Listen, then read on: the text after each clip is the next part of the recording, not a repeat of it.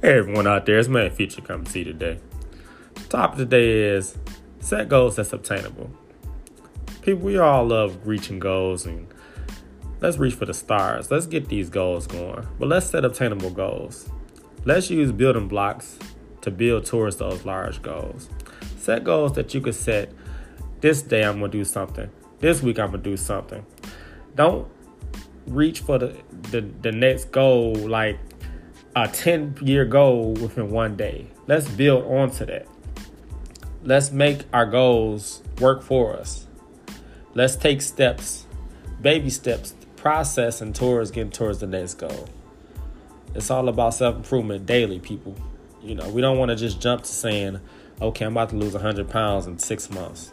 I'm about to buy this car, and I know that I don't have the finance to do that. I don't have the savings. I don't have the savings to get this new house let's set goals towards financing, getting things together to get that new car, to get that new house, to get that loan payment paid off, to have a larger income bracket, bank account, things that we have that we need to get ourselves better.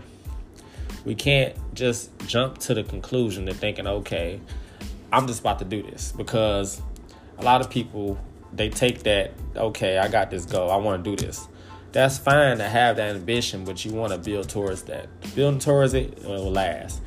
When you think about a house, think about a house. You don't want to start out just building just the, the roof. You want to start from the from foundation, from the bottom, and work your way up. You want to build a strong foundation. You want to set strong goals that you can obtain to build towards the large goal. So when you lay that roof on top of the house, that house just immaculate. It's beautiful. It's gorgeous it's your dream house.